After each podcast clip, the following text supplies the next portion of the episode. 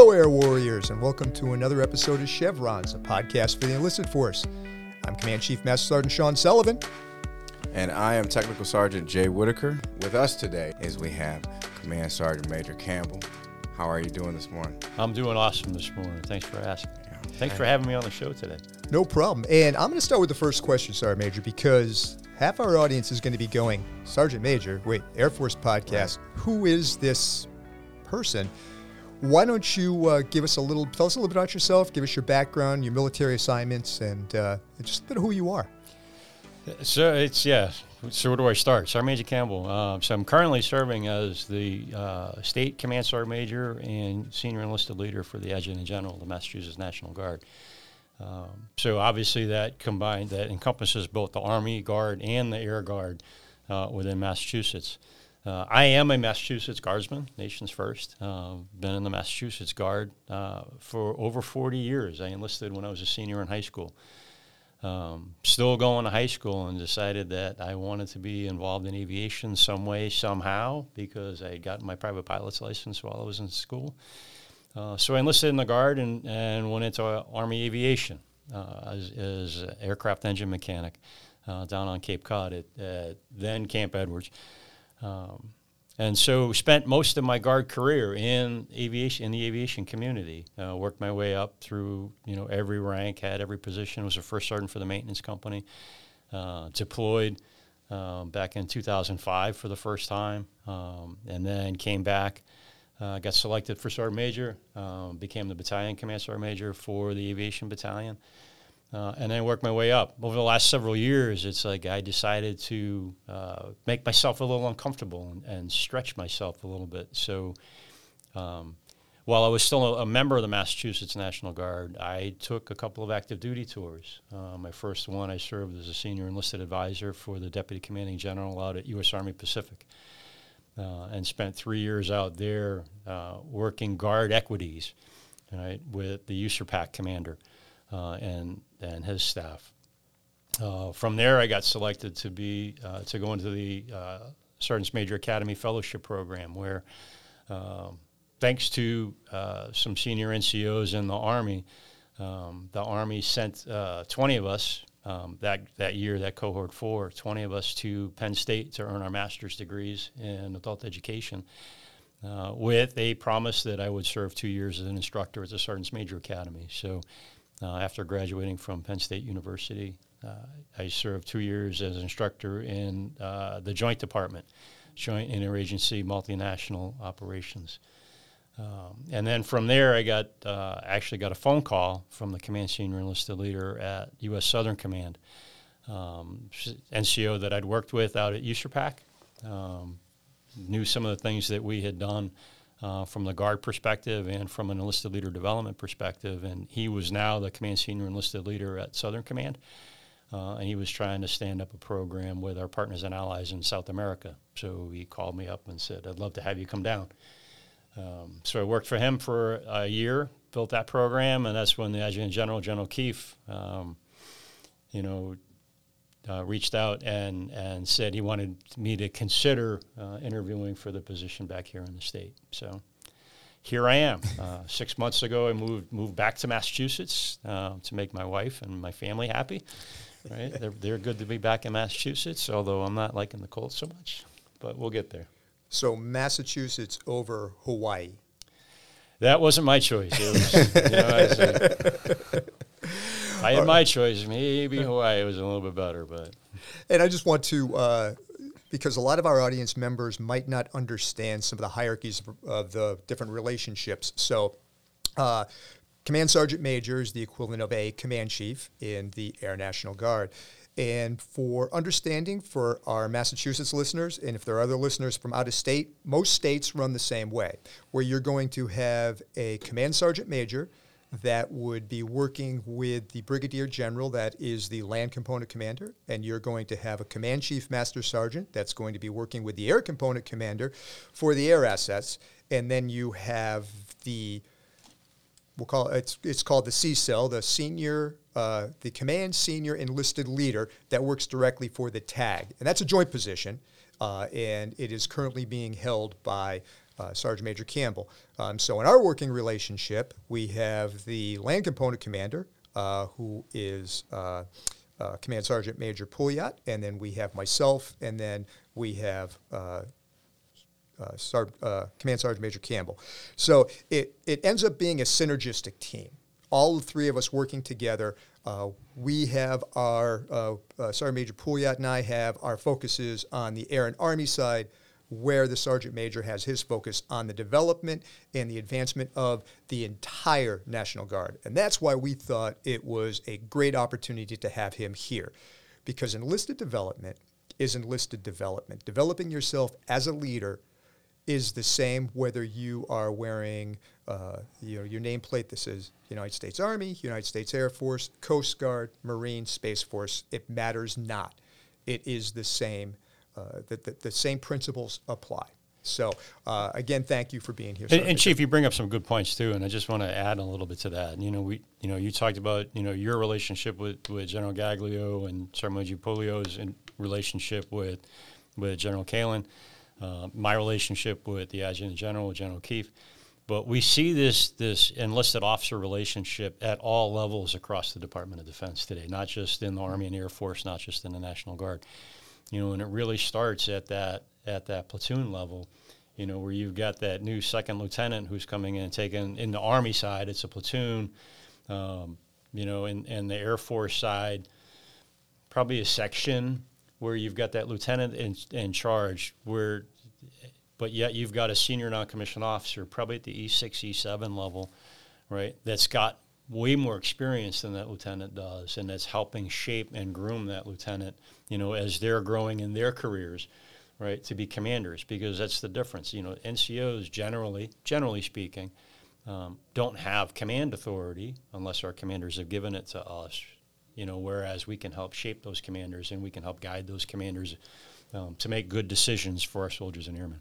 Yeah, and in our enlisted force structure in the Air Force, it, it actually spells out that senior enlisted leaders are there to help mentor, lead, and guide your company grade officers. But the really cool thing is how the relationship you go from guiding and mentoring and assisting your uh, your your company grade officers, and then as you continue to build those relationships, you really become a key advisor.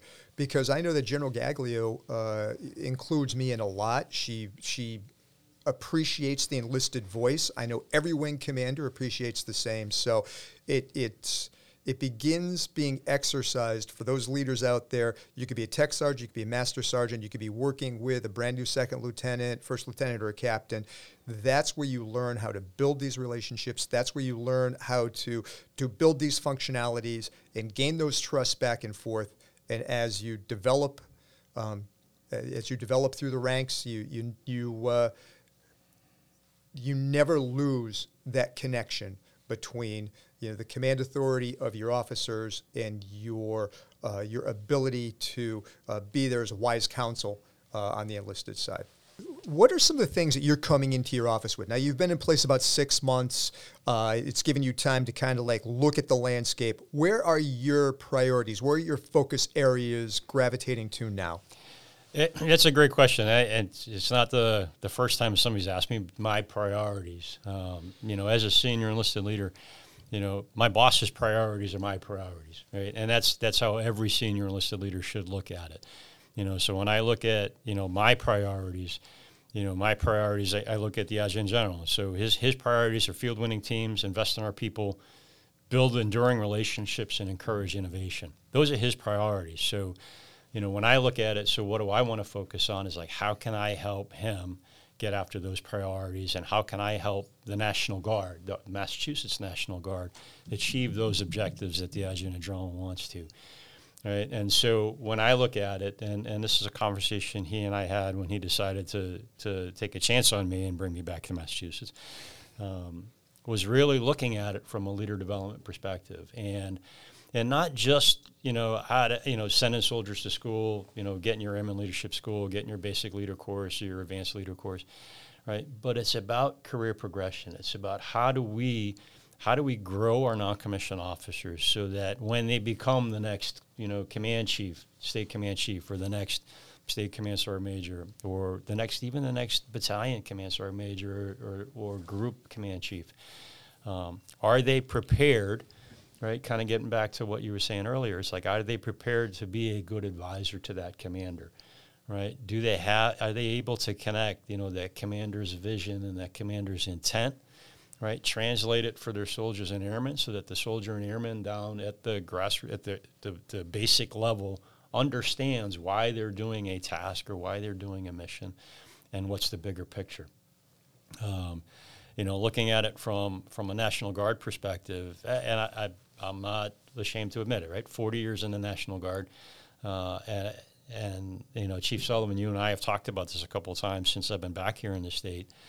Um, you know, had I not stretched myself over the last 10 years to go out and do some things, the Massachusetts National Guard, right, every National Guard, but Massachusetts National Guard has a role in the national defense strategy and the national security strategy and, you know, the, the, the defense strategy and, and the goals and objectives of the governor of the Commonwealth of Massachusetts. So we as guardsmen – right? Especially us as senior enlisted leaders need to understand what our role is, so that a we know that uh, you know our commanders and their intent is getting after those objectives, and we can provide them some sound advice, so that we can translate it for our soldiers and airmen, so that they understand why we're doing it, and it gives them that so what, um, you know, because you know the the Department of Defense, the Army today, right? The Army, the Air Force today is not the Army or the Air Force that you and I enlisted in. Hmm.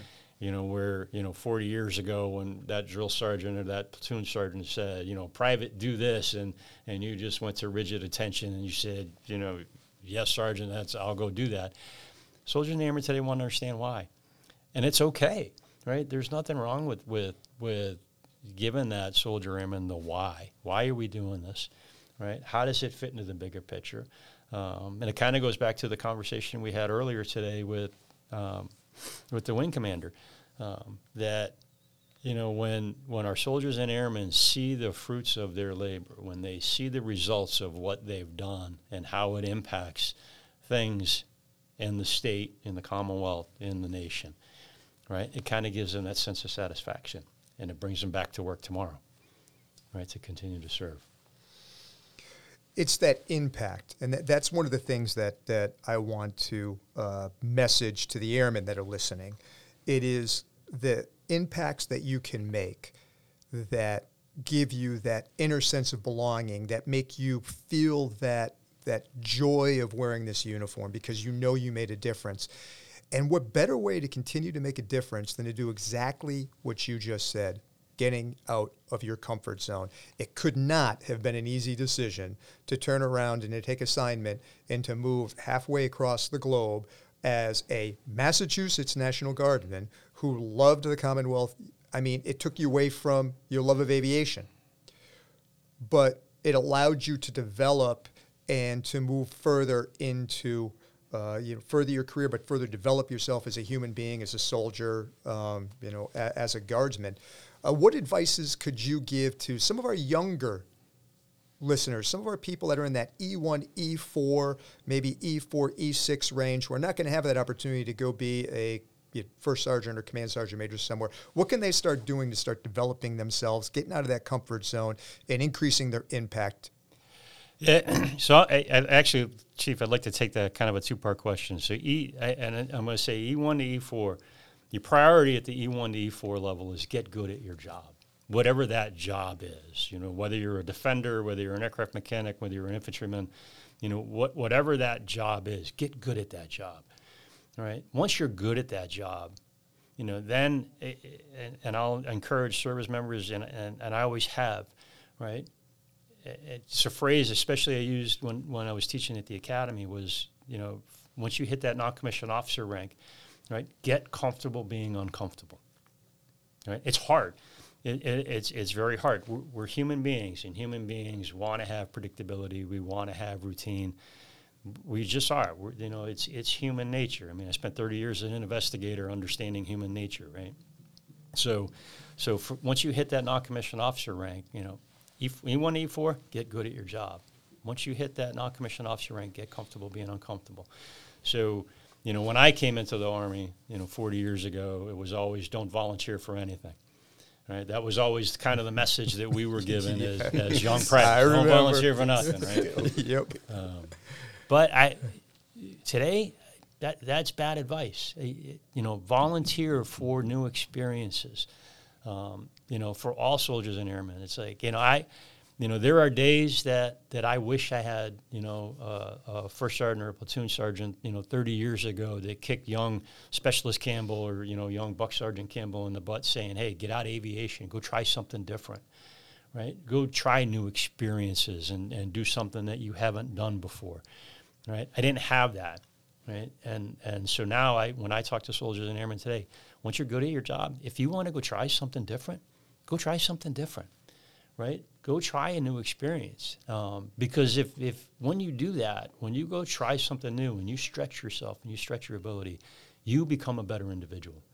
And if you become a better individual, we get a better organization, right? And that's the way to look at it. And and one thing I will say, and, and I learned this, you know, over the last 10 years, you know, working with our Coast Guard partners, you know, one of the things that I would there, there's a part of me that wishes we would do this across the DoD is take a page from the Coast Guard playbook.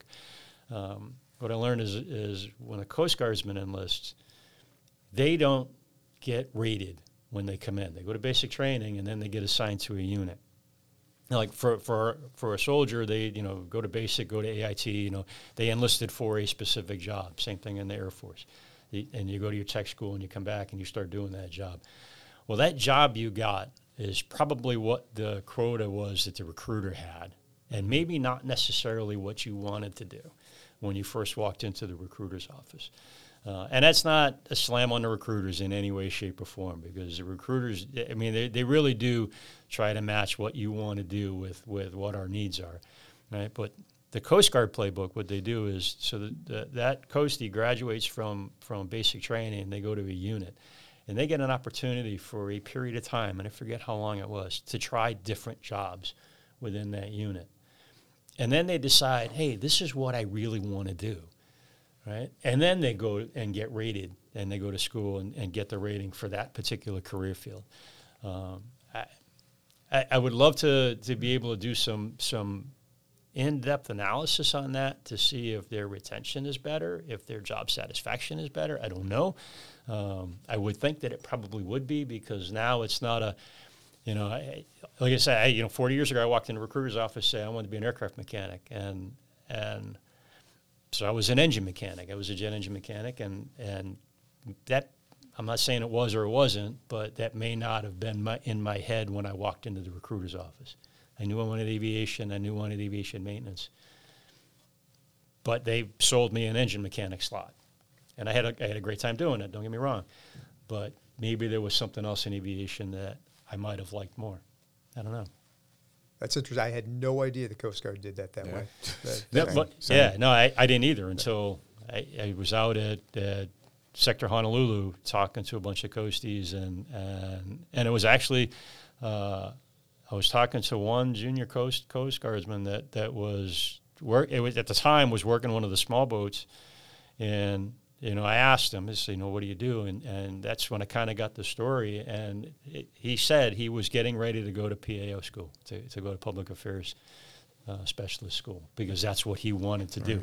He spent a little bit of time in the public affairs shop in, in Sector Honolulu, and that's that's where he wanted he wanted to go into public affairs and help sell the Coast Guard message. I like that guy.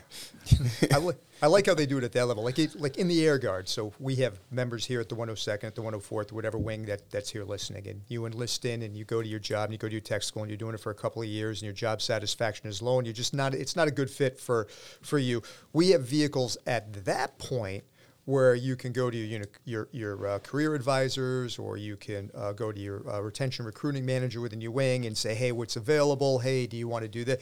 So we do have it, but it, it seems like it's like after the fact. So you already have you know several years invested into something that um, yeah, that's pretty interesting. Yeah, and, and it's a good point because we do, and, and that's it, eh, eh, you know, and it's across DoD, but I think we probably do a little bit better a job of it in the Guard. You know, if if we do put a soldier airman into a position that they're either not quite fit for that job or they don't like that job or whatever and so they can give them an opportunity to, to reclassify and go do something different.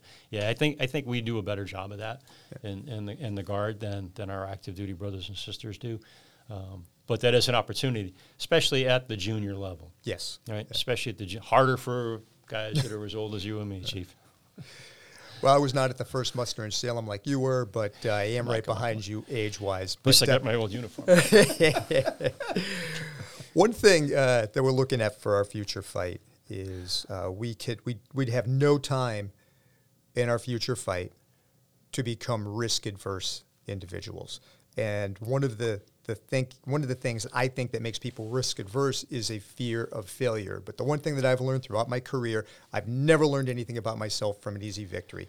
Now I have learned a lot from bitter defeat, uh, and we now have this mechanism where we can learn from our errors, from our mistakes, to help develop ourselves into better leaders.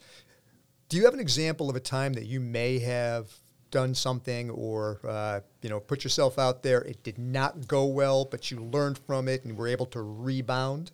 Only one. uh, yeah, yeah, no, it, and you bring up a good point, and and I mean you you and I are, are, about the same age, so we grew up in that era of zero defect, that that whole yep. zero defect mentality, and that's the worst thing we can say. Um, because you're right, we, we learn more from our failures than we do from our successes. We really do. Um, you know, a, a, couple of a couple of things that, that I can really talk to. You know, we talk about standards in, in both our services, in Army and the Air Force, cross DoD, right? And and we talk, you know, to be a good soldier, to be a good airman, right? You have to follow the standards. Um, you know, so there I was, right? I was a battalion command sergeant major, right? I haven't been in the Army for a long time. Um, you know, throughout my career up until that point, uh, my I was a two pack of cigarettes a day guy, right? Uh, so I quit smoking and I gained a lot of weight, like most people do when they quit smoking. Um, but at that time, right? So, you know, the, the, Army and the Air Force has a weight standard, right? And I can't quote the Air Force regulation. The Army standard, it's not a weight standard; it's actually a body fat standard, right? So, um, so I was obviously over because I had gained so much weight after quitting the smoke, and I had gained weight, um, so I was over my table weight, right? But I was I was taping out body fat every six months for a couple of years, right? Everything was going pretty good, and so as I said, there I was. I was command sergeant major, just finished the PT test and and scored the, the old APFT on a 300 scale. I just scored like a 260, 270 on the on the PT test, and and went to get weighed in. Sure, I was over table weight, so now I'm getting taped and I'm listening to the soldier taping me, calling off the measurements, and like the only thing going through my head at that point was, I'm going to fail, hmm. right? And, and, that that was just listening to the numbers, and I'm trying to do the math in my head, and it's like I'm going to fail. And you know, the state command sergeant major at the time had just called me the week before before saying that you know, hey, we're going to move you from the battalion, we're going to move you up to the 79 Troop Command as the CSM, and and, and I'm sitting there going, I can't be a command sergeant major and fail a tape. I just can't be that guy. Um, so it made me look at what I was doing and how I was living.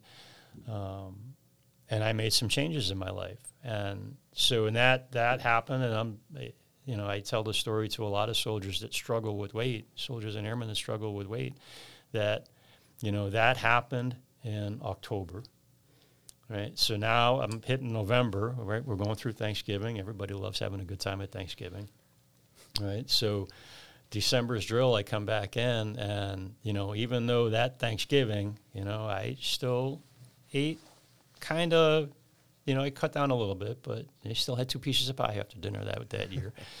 um, but I was able to drop, I think, about ten pounds that month.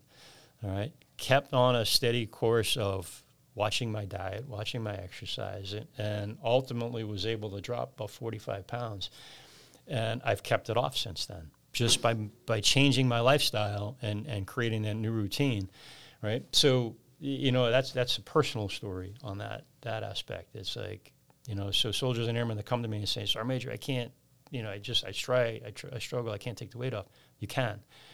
You just have to really really have to work at it sometimes, right? But as I said, you know, and we've all seen it in our, in our careers. It's like you know that command sergeant major or that first sergeant or that or that commander. It's like uh, there's no way they make tape, right? Right. And and I sat there saying I don't want to be that leader. You know, so you know that's one, and and you know another example of of failure, right? And and you know you kind of mentioned it a, a, a minute ago when when I rolled the dice and and and put my name in the hat for that tour out in Hawaii. Um, you know that my at least the first month uh, working at, at the USARPAC headquarters, I probably came home at, at night thinking, "What am I doing here?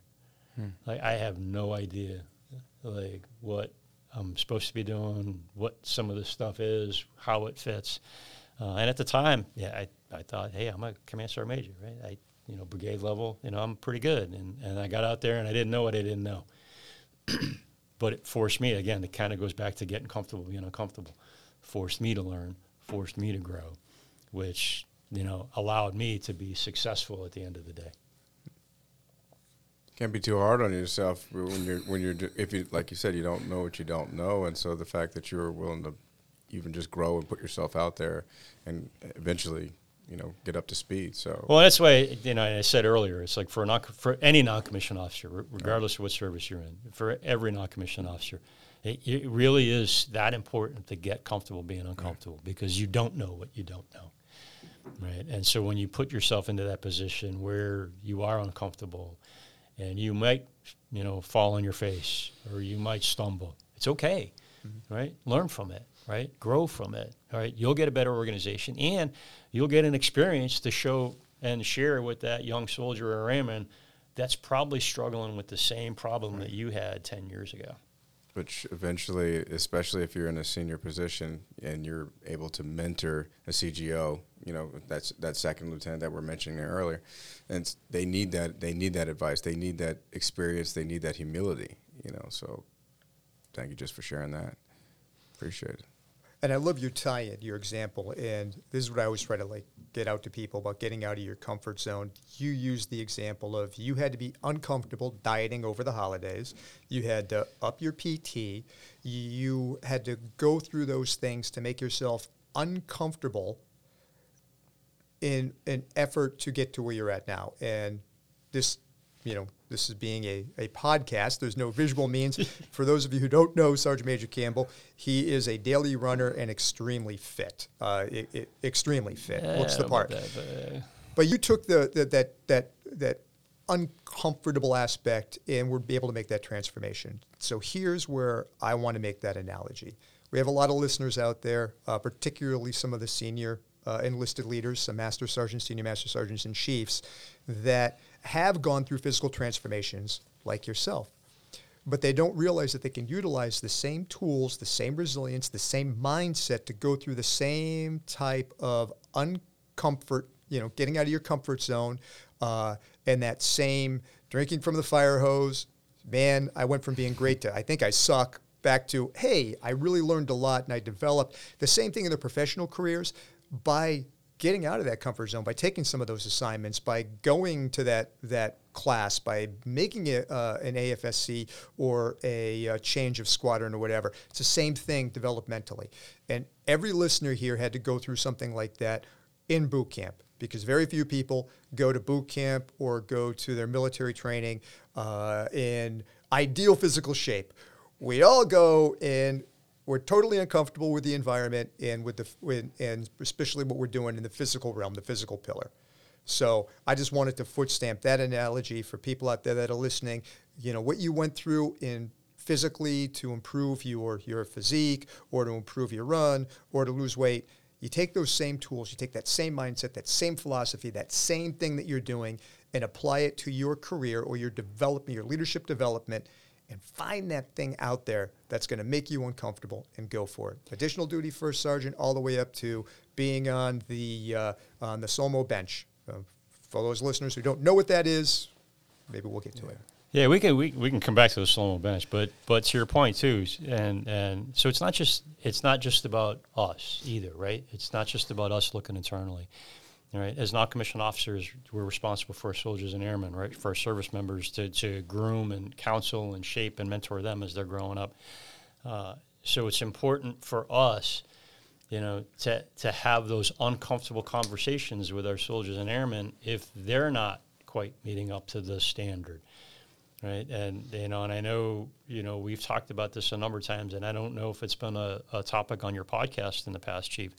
Um, you know, I, in academia we have grade inflation, right? In the DoD we have evaluation inflation, right? Um, and and so we as non-commissioned officers have to do a better job of that, right? We have to do a better job of of telling our soldiers and airmen, hey, you know what, you need to make some improvements in, in what you're doing, right? You need to get better at this, right? Not everybody's an A, not everybody's a top block, right? Not everybody's a you know most qualified, right? You know, it's I, I mean I remember as you know years ago as a civilian, you know, as a security director in the HR department was telling me about my evaluations all had to meet this bell curve, right? That you know I could only have a certain percentage that were above standards, and I had to have a couple, you know, below standards, but and and I, I remember I was I was a young security director, right? I'm arguing with the HR department. You don't know my people. It's like you can't tell me that they all fit into the bell curve. But you know what? Fast forward. It's not a perfect bell curve, but the vast majority of society kind of fits some form of that, hmm. right? But I would argue that if you looked at our evaluations across the DoD and across the Massachusetts National Guard, right?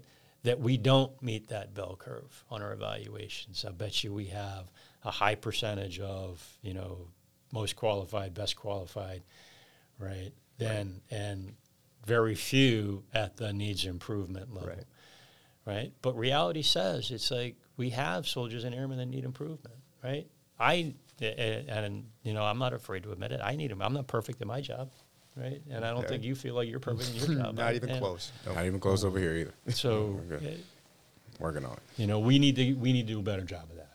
We do. I, I, I'm going to take that as an opportunity to do a my uh, my Sean Sullivan philosophical foot stomp on where what I think evaluations should go. So this is not directive at all. This is just my opinion.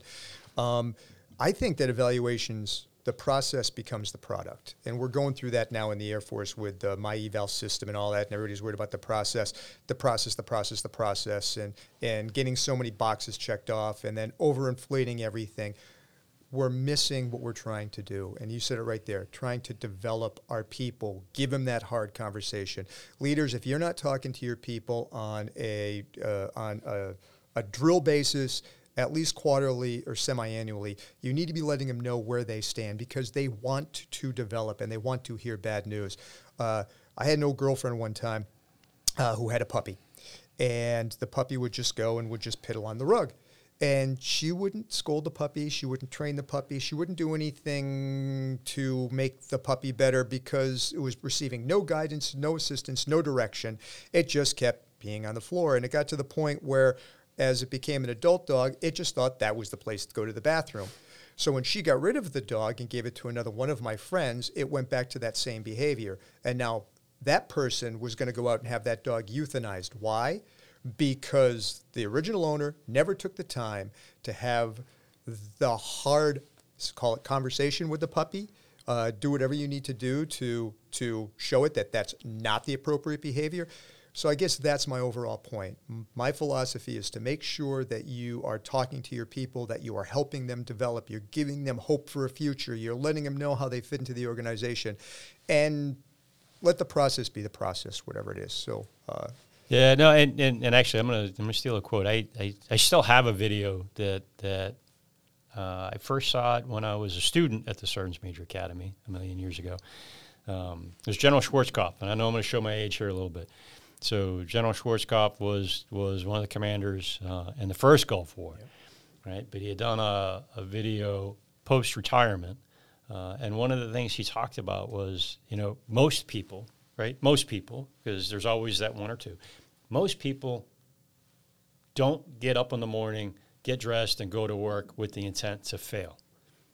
Most people don't do that. Most people get up in the morning, they get dressed, and they go to work because they want to succeed, right? So it's our job, right, as non-commissioned officers, set clear, achievable, attainable objectives, right, and to provide honest feedback along the way to get back into that development, to get into that soldier and airman development, right? That allows that soldier and airman to succeed, so that they get to a position when they're in the next state command chief.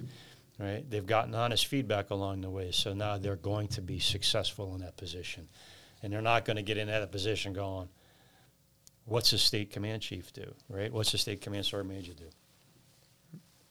But what advice would you give to anybody? I know, I know, we've you've given you've dropped a lot of great gems on here. But what advice would you give to anybody that's still trying to pivot? I mean, there there's you, you know there it's it's one thing to be uncomfortable, but you, let's say you're in a jam and you're just like, I have all these different directions that you want to go. You, which is that's a good thing. You got good problems. You got good options. But what would you say to anybody that's trying to pivot? Because I know in the in the guard, whether either air or army, you're always having to pivot. Yeah. So the, really make a decision. Right? make a decision. Um, now, I, I, I would encourage every soldier and airman. Hey, you know, I'm going to use the word mentor. Right. Unfortunately, we throw that word mentor, mentorship out, and we use it in a lot of different contexts. It's really not a mentor, but I would encourage everybody to have some kind of mentor, some mentor along the way, somebody that you can turn to that when you're trying to make that decision. Right. It comes down to making a decision. But if you're not sure, if you've got you know five, six, seven different options, do you have somebody that you can turn to that you trust, that knows you?